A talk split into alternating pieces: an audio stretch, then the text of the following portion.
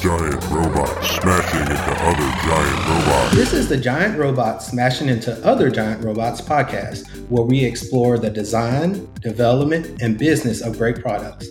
I'm your host, Will Larry, and with me today is Cavan Klinsky, who is a part of Healthie, a scheduling, engagement, and EMR platform used by health tech organizations who seek to build long term relationships with their clients. Cavan, thank you for joining me. Thanks for having me on.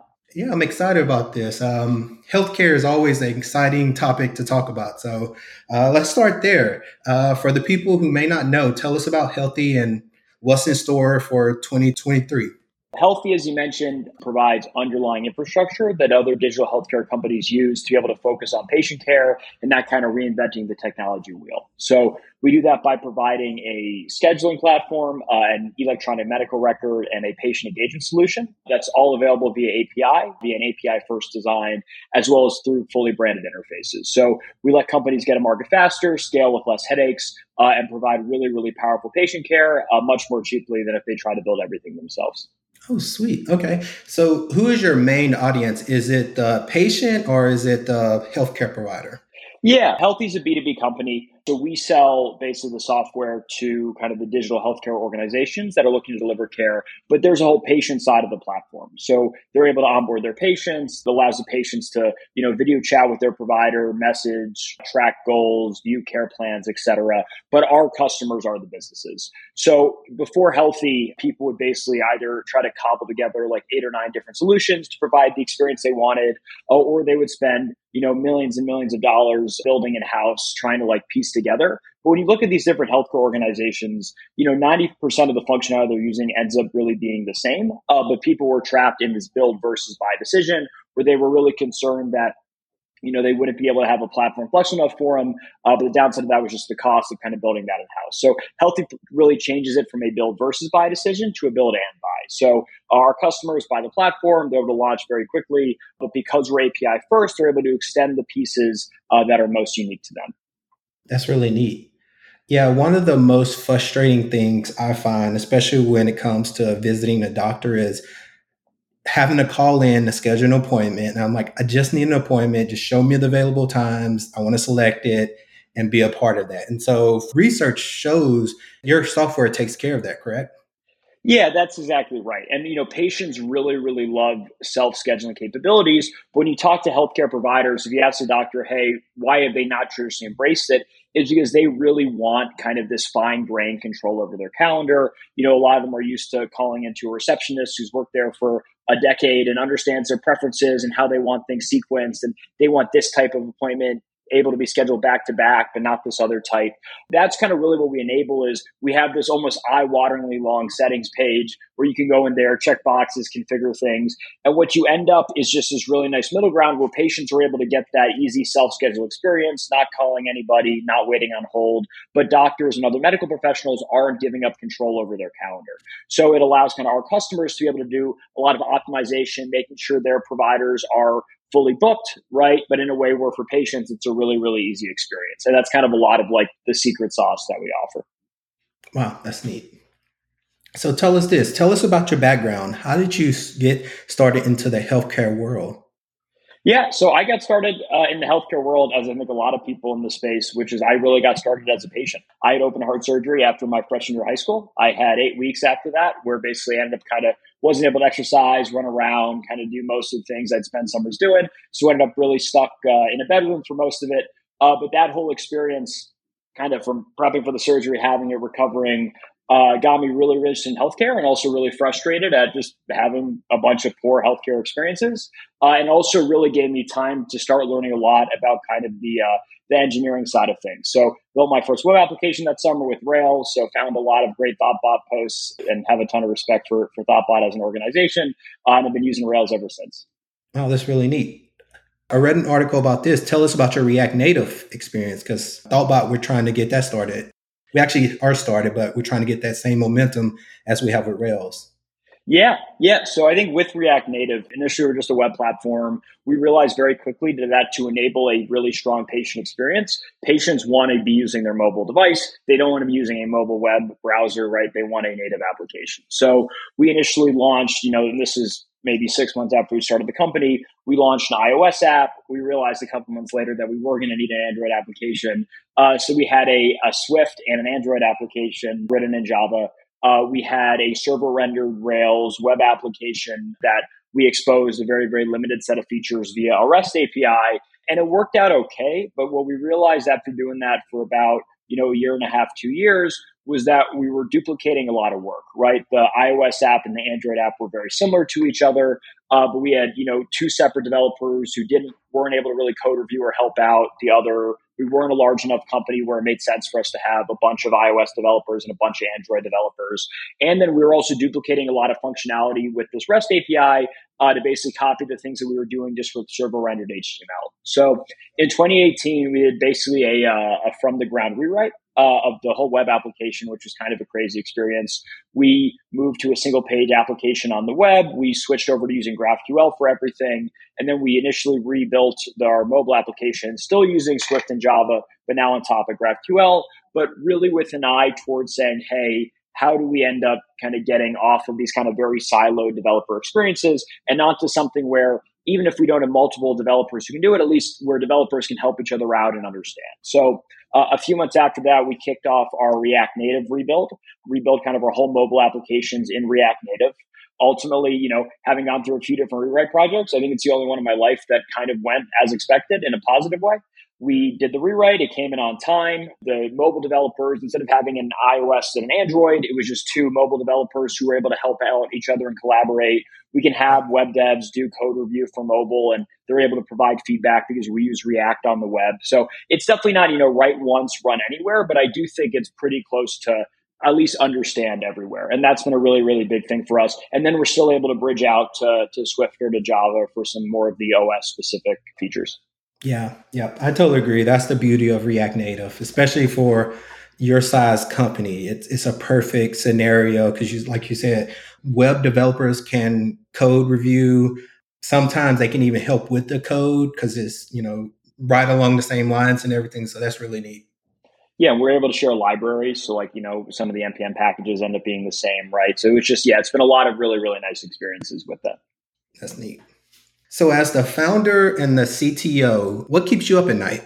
I think what keeps me up at night is primarily for exciting things, right? Like we're in this position where we're seeing this huge sea change in how digital healthcare is delivered. Healthie is in this really nice balance where we're a mature company. You know, we're seven years old. We serve thousands and thousands of providers, millions of patients, but we're not like the epics of the world that are 35 years old and are just super resistant to change. So we, we ended up in this kind of nice sweet spot where we're tech forward enough and flexible where we can really support kind of these, you know, high end use cases, but then also basically mature enough where we have kind of the scalability and the resiliency as an organization to be able to do that. So, I mean, a lot of what I think about is like we provide business critical, healthcare critical infrastructure for a lot of people, uh, and that number continues to grow every day.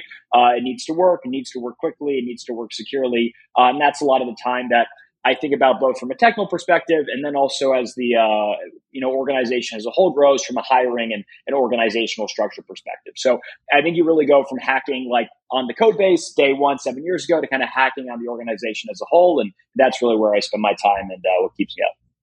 That's neat. Wow, that's really cool. So as a first time founder, tell me this: you've been around seven years. That seems like a long time. So kudos to you for enduring that and sustaining that. That's amazing.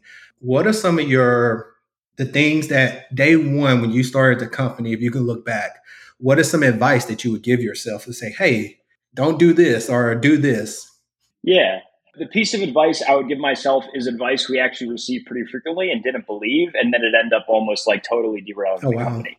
Uh, and that's that, you know, bo- both my co founder and I were first time founders. I think we're really smart. We're definitely hardworking, you know, very motivated people. And we were really convinced that we'd be able to just do a full out sprint and never stop sprinting. Uh, and we kept on getting told by advisors and investors, hey, it's a marathon, it's a marathon. We were like, you know, we're just going to sprint the marathon. That started out okay. And then a couple years in, we started hitting walls and really realized that, like, you can't sprint a marathon, right? Startups take way longer than I think founders hope they do, or right think that they're going to take to develop digital health and health our healthcare system moves much much more slower than kind of people think. So especially if you're a founder in digital health you need to be building both a company and i think a personal lifestyle that's sustainable right? Like you need to make sure that the company has money in the bank and can be around for years and years and years and you need to make sure that kind of your job your day to day is something that you could also continue to do for years and years and years. So that's ultimately i think the most important thing that you know we're able to tell our, our customers and something that we've now gotten in the company position to be in which is hey we're a sustainable business, we're a stable business, we'll be around in 10 years, and, and, that ends up being a huge selling point for us. But but definitely if I would go back and, and do it again, would have been smarter about that from day one, would have avoided a lot of uh, big pain points. Yeah, yeah. Uh, it reminds me of when I started in development. I tried that same sprint the marathon, and so many of my coworkers like, slow down, you're gonna burn out, you're gonna burn out. And it reminds me of that when you say that. Yeah, and everybody thinks they're invincible, right? And then you realize occasionally you're not. And then also you like look at it from hindsight and you're like, well, the code I was writing between 2 and 6 a.m you know, every night for three months was not the best code. and once you hit a point where you get some breathing room, like it's almost that you got to go slow to go fast type things where a lot of these best practices, having really good test cases, having good CI, having good work life balance for employees, I do think on a long enough timeline, right, ends up actually allows you to go much, much, much faster versus just trying to crunch the whole time. Totally, totally. I can't tell you how many bugs that I fixed that I was sitting down for hours and hours I go on a 15 minute walk and I solve it in the first five minutes. Yeah. No, absolutely. I literally, I mean, if I get stuck on something and, you know, this point I'm not doing too much coding, but if I ever really, really get hung up or whether it's coding or org design or anything like that, I'm like, at this point, I'm cognizant of, hey, I'm not making progress. I'm spinning my wheels. I'm getting more and more frustrated at everything happening on my laptop. And like, exactly as you mentioned, go walk around the block, come back, and like you have uh, that eureka moment pretty frequently. Definitely, definitely giant robots smashing into other giant robots. Are you an entrepreneur or startup founder looking to gain confidence in the way forward for your idea? At Thoughtbot, we know you're tight on time and investment, which is why we've created targeted one hour remote workshops to help you develop a concrete plan for your product's next steps. Over four interactive sessions, we work with you on research, product design sprint, critical path, and presentation prep so that you and your team are better equipped with the skills and knowledge for success. Find out how we can help you move the needle at tbot.io slash entrepreneurs. You kind of mentioned it, the mental health. And I was listening somewhere where you said it's not about doing the 100 hour weeks every week, every week, every week. So, for Healthie, what are some of those things that you have implemented to stay healthy, to be able to run the marathon and not burn out? Yeah, yeah. So I look, I, I love like startups and entrepreneurship stories growing up. I would read TechCrunch and Hacker News and all this stuff and Twitter. It's gotten a little better, but there's still really this pervasive mentality of like, you know, like I used to have my background com- computer screen was uh, you know, work like somebody's trying to take it away from you 24 hours a day, which is a Mark Cuban quote. And just all these things where if you're not doing the, the hustle porn, if you're not putting in the 100 hour weeks, like you're not a real entrepreneur, you're not going to build a good business, like you're going to lose out. I had really, really taken that to heart. And that kind of goes back to like the sprint marathon piece, where eventually 2018, it's like, well, this is not really like a sustainable thing. And for us to build a sustainable, long lasting business, for us to have the impact that, you know, my co founder and I and the rest of the people the company wanted to have, you need to build really a sustainable business and a sustainable lifestyle. So, I mean, I think at Healthie, or kind of what I generalize to other companies, the number kind of day one thing is how is the company funded, right? Because that ultimately drives a ton of what is determined to be sustainable. We've been lucky enough where we've had this interesting fundraising story. We raised a million dollars uh, to basically build a related but kind of more narrow in scope business. Realized pretty quickly that that was not going to be some huge venture scale success, that we would not be able to raise more money. We were profitable for years and years and years, kind of rebuilt the whole platform, got into this much, much, much larger space. Uh, and we did, you know, last year raise another $16.5 million. But one of our most important questions when we raised that money was, hey, we need to find investors that are long term aligned. Like we weren't looking for people looking to flip their equity in a year. We weren't looking for people who were going to push us to grow at all costs and not look at spending or or how you're growing, right? We just want to growth, growth, growth. So we found investors that were really, really aligned with kind of our long term vision for the company. Uh, you know, we still look at cash very, very closely. Like the Slack message I'm going to look at for most every week is our VP of Finances, like our breakdown on our cash flows, right? So keep a very close eye there. Uh, and then really build a business that people are willing to pay for and use. And like, you know, at this point we have 80 something people, payroll is, is getting more and more substantial, uh, but that's all offset by kind of our customers and their revenue. And that is really, really what's sustainable.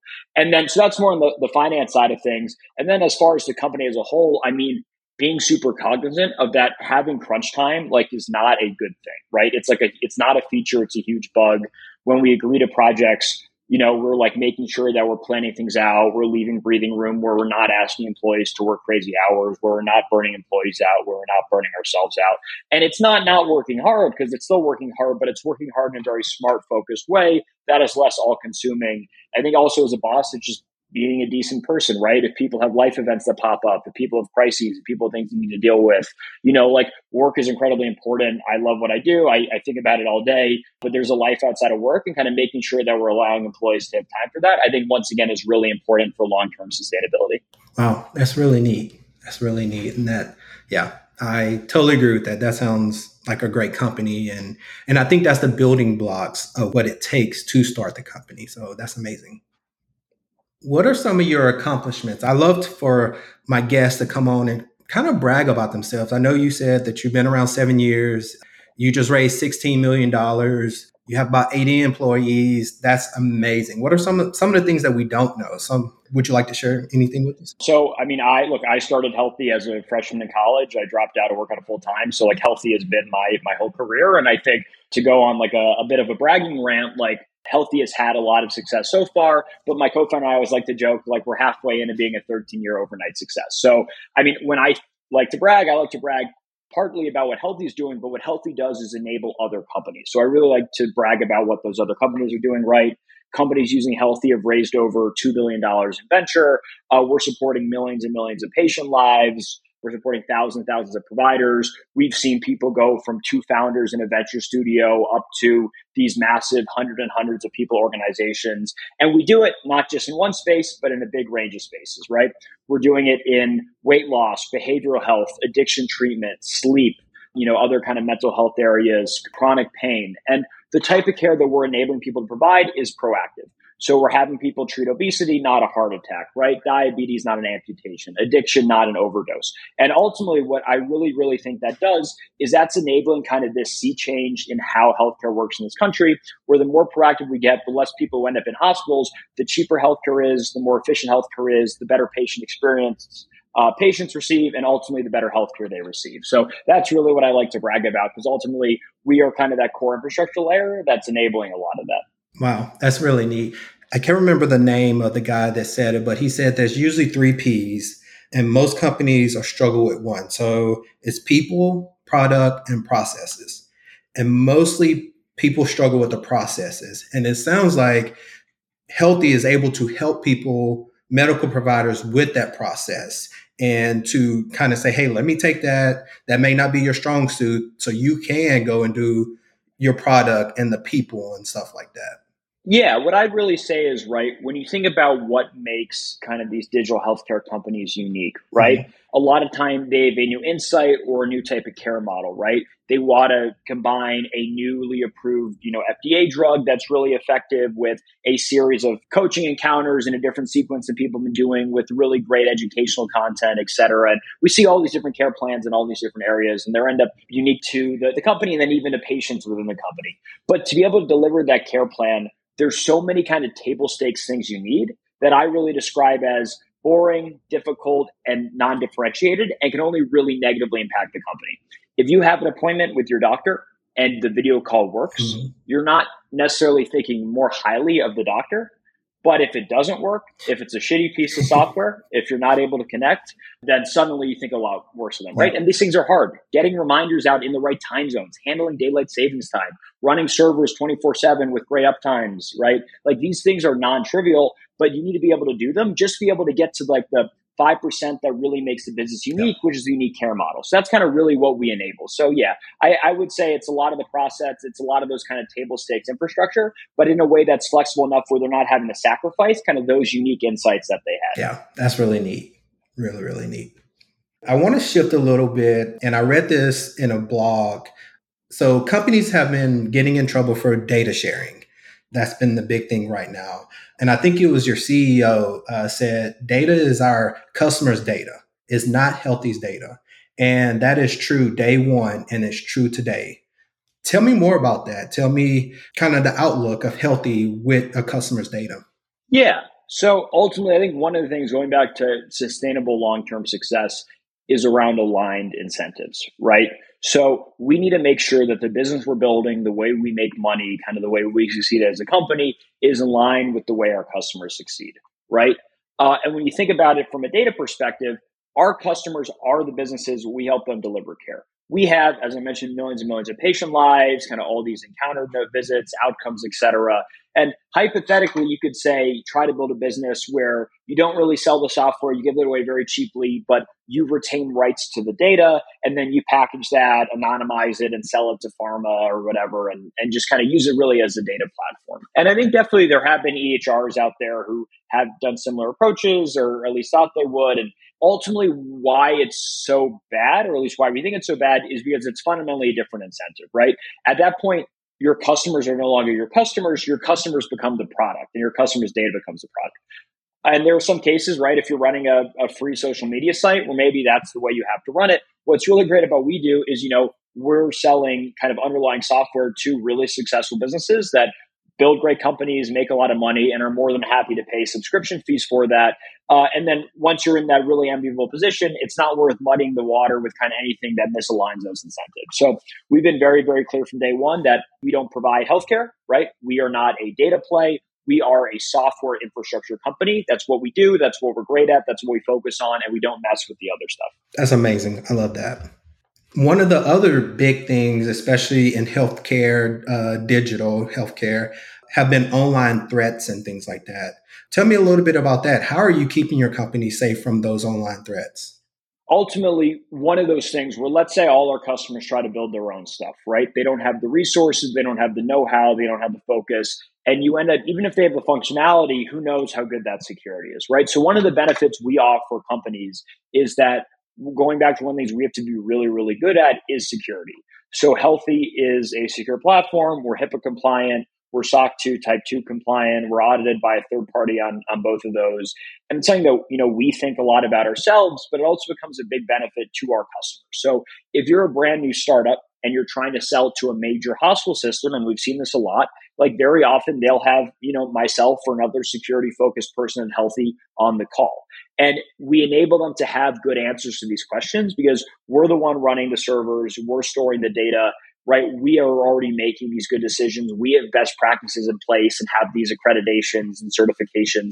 And that enables our customer, once again, to focus on delivering care and not on reinventing the security wheel. So it, it, it's a big thing we think about. It, you know, we're talking about security constantly here at Healthie, you know, uh, always running kind of 24 7 compliance tools, always making sure that we're improving our security posture. But ultimately, we do it so that our customers need to worry less about it. And it is one of going back to things that, you know, we don't mess with data. We do worry a lot and think a lot and do a lot around security. That's amazing. Awesome. Love it. I want to close on this. What does Healthie have coming up? Anything exciting coming up the next year? I mean, I'm excited every day when I see our customers expanding, when I see the new customers kind of we're talking to. So, no, I mean, I think really we've been doing the same thing just at a larger and larger scale for the past seven years. And our goal for 2023 as a company, and we talk about this a lot internally, is to go from like startup to scale up, right? So, at the end of 2023, you know, if I look back 10 months from now and say, hey, what do we set out to do? What do we accomplish? It's did we continue to build the best team? Did we continue to build the best product? Did we continue to provide the best customer experience? And are our customers seeing a lot of success on the platform? And it's not like there's a new product line to enable that. You're not going to like have some silver bullet that's going to change the dynamics. But it's really, we're just want to take what we're doing that we're doing a really good job of and just do that at a higher scale. So that's really what we're thinking about for, uh, for 2023. I love it. Sometimes just being consistent is the way to go. So I love that. Yeah. Yeah. You got to show up. It's like, look, I, I used to wrestle. The way you become a good wrestler is not by knowing 800 wrestling moves. It's by knowing five moves and practicing them every day over and over again for years. And that's true with a lot of sports. It's true with startups. It's just consistent focus and having an aligned mission at the company. Really, really focus on kind of pushing the ball forward every day, day in, day out is just so, so important. And that's really uh, what we do here. I love it. Love it. Love it. Is there anything that we didn't cover that you would like to share with the audience? Uh, I think if you're a company building the digital health space, if you care about having kind of these strong relationships with your patients, definitely check us out. Uh, we're gethealthie.com, Healthie's with an IE. And then love talking startups, love talking digital health, and always happy to, to talk. You can subscribe to the show and find notes along with a complete transcript for this episode at giantrobots.fm. If you have questions or comments, email us at host at giantrobots.fm. You can find me on Twitter at Will23Larry. This podcast is brought to you by Thoughtbot and produced and edited by Mandy Moore. Thanks for listening. See you next time.